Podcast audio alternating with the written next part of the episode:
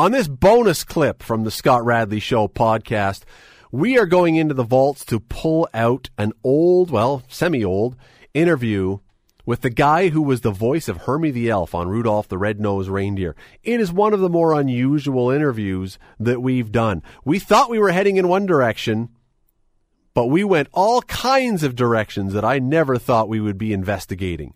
Enjoy this one. Today on the Scott Radley Show on nine hundred C H M L. Rudolph the Red-Nosed Reindeer. Scott Radley Show. Going into the vault today. A few years ago, well, you know that song that goes with the Rudolph the Red-Nosed Reindeer T V series, T V show that was made, claymation show that was done in nineteen sixty-four. Well, a couple of years ago, we brought on Paul Soles, who was a renowned actor, voice actor, especially. He was Peter Parker in the Spider-Man cartoon series. He was the voice of Hermey the Elf in Rudolph the Red-Nosed Reindeer. We brought him on to talk about the fiftieth or fifty-first, fifty-second anniversary of this show. He lives just down the road in Toronto. The interview that you're about to hear did not go quite as we expected. I mean, parts of it, but parts of it kind of were very different from what I thought was going to happen. We haven't played it since. Here you go. Rudolph the Red-Nosed Reindeer was the first T V, made-for-T V movie slash special. And over the following half-century plus, it has become a regular visitor into all of our homes. I can't imagine that there is a single person listening who has not watched this show at least ten times, probably more than that over the course of their life, with them, with their kids, with their grandkids, whoever. But here's what you probably don't know. Here's what I didn't know. Most of the voice actors were Canadian. Most of them, many of them, were from this area, from Southern Ontario. Rudolph, the voice of Rudolph, was actually a woman named Billy Ray Richard, later Dinsmore, who passed away in two thousand ten. She was living in Burlington. Yukon Cornelius. Remember Yukon Cornelius? Uh, he was a guy named Larry Mann, a Toronto voice actor, former D J on ten fifty Chum, who died in two thousand fourteen when he was ninety-one years old. And Hermey the Elf, the other main character on this, other than the snowman, who was Burl, uh, Burl Ives. But Hermey the Elf, the elf who wanted to be a dentist, is my next guest. His name is Paul Soles. He has a show business career that goes back to nineteen sixty. And it almost started. This was the second thing, I believe, on his resume, but Hermey the Elf was him, and he joins us now. Paul, thanks for doing this tonight. You're welcome. I, I was thinking as I was getting ready to talk to you today, it's got to be really special in a lot of ways to have been part of something that even all these many years later that still resonates with people and that people still have fond memories of whenever they see this pop up on their television. And what is your question? Is it? I mean, it, when you when you see it come up and when people say that, you know, I, I love this, I watched it as a child, it still brings me so many fond memories. Is that, is that a, a special thing to hear still? Of course. How often do you watch it? Do you do you do you make a point of watching it, or do you stop to when you're flipping channels? Do you watch or? No, I don't need to. I'm too old, and uh, I think I know how it turns out. Yeah, well, I I'm sure you do. But for a while there, I'm guessing you must have. You must have for a while when you would see it on T V, stopped and watched. Uh, yes, but I'm not sure about your question. I don't want to be corrosive, but um, do you know how many people have called me from chat shows in the United States, usually morning shows, radio, uh, and said, uh, Hermey's gay, right? I hadn't even thought of that. Well, they did. Scores of them. Really? So that's the way it's been corrupted over the years. You talk about fifty-two years. Uh, the, the world has changed since then, and so has C H M L. You know that C H M L was the home of some of the greatest voices in Canadian radio. Absolutely, it has been.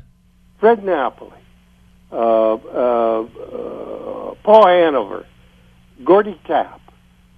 Come on, these are legends, but nobody knows about them, so time passes, and it would be as interesting to me that uh, your listeners should know that your city and your station have been home to some of the great, great formative sound um, influences of our time.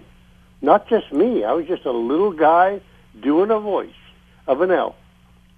And um, I'm glad it caught on. I'm glad people enjoy it. I really am. I get calls every day from uh, places in the United States where people uh, say, my kid, and with them, and I'm with a fifth generation, et cetera. And I think that's wonderful. But, you know, uh, I don't know how long that will last. Do you know, in terms of social or physical evolution, how long this can last? Do you know that the age of the dinosaurs uh, was predicted to be over hundreds of millions of years ago and will again soon? Uh, uh, it could all be over, and so what? So now it's nice that a few people like this this adventure and can believe in the idea that there is some salvation, some um, uh, payback for good deeds. That's great.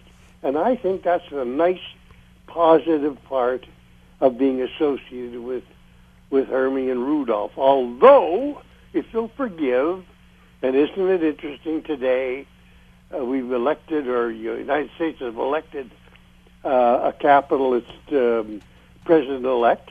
The whole idea is if you don't make money, it doesn't work.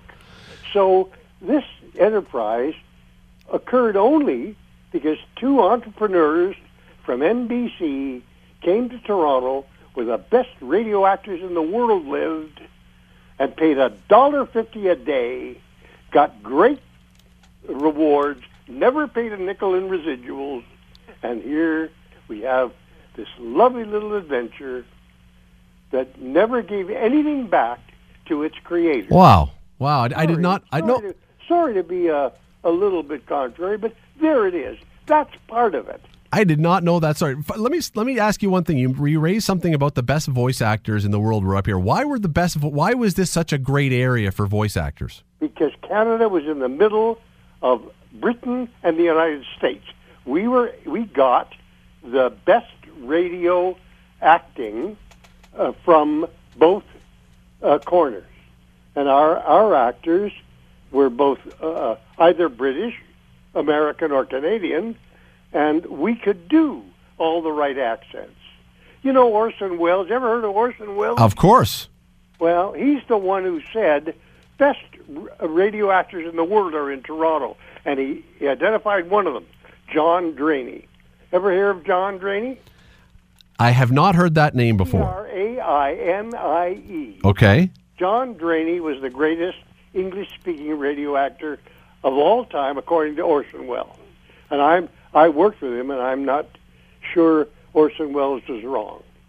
What is it that... Okay, this may be a very basic question. You may think I'm asking you a simple question, but what makes a great voice actor?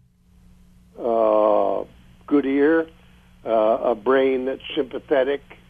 Um, uh, I don't know how you uh, how you describe it, because uh, we're talking about um, psychophysics in a way.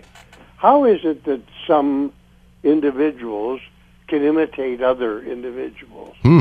How is it some species can imitate other species? Um, but we do, and uh, Canadians, by virtue of the fact that we had exposure to both sets, for those who had that little um, key uh, in their brains, could turn it on. And uh, I, I can't explain it. I can only say that I was lucky enough to be born with a kind of um, imitative ear. Hmm. And uh, sorry, I, um, I won't go any further. No, I, I read, uh, I, funny, I was reading about this, though, is that when, and it, it goes to what you're talking about. I was reading that when you were given the script, when all of you who were involved in this were given this script, now I may be wrong, but this is what I read, that you did not see the characters, you didn't know much about the characters, so essentially you were creating a voice and a character and a personality out of thin air almost. What, what did you know about what the character was you were going to do? Not quite true, sir. Okay. We, we were given a photo, uh, uh, still picture, of a line drawing of the character. Uh, not a photo uh, of the puppets, uh, just a, a line drawing. So you looked at the picture and you said, well, uh, he's an elf. so they're shorter. Therefore, their larynxes are smaller than most people. They're, therefore, their their voices are a little higher, uh, and um, they're subservient, and they, they get along, and they do the job. And some of them, like the rest of us, have ambitions to be something other than what we are. I'd like to be a dentist. I don't want to just make toys. Not that there's anything wrong with making toys, but we all have other wishes. And, and, and I think the reason, if I can anticipate your question, the reason why the show has lasted is people have understood that, you know, just because Dad and Mom may say, I want you to be a lawyer or a doctor or a engineer or whatever, but the kid says, I'd like to be a chef. And the parents say, what a fucking chef? Come on! And, and, you know, there's always criticism, there's always judgment, and some people say, this is what I want. And everybody has that. Uh, I think the, ooh, the long uh, reason that, that uh, Rudolph's story has lasted is because people know there's more than one way to live, and uh, everybody's in a way a bit of a misfit, and, and has been has been singled out uh, to be a little bit uh, what's the word? Outre. Uh, I don't. I, I don't want to be that. I don't want to be associated with anybody who's different. What? How did the American election get won? People said, I don't want to be partners with anybody who's different. Come.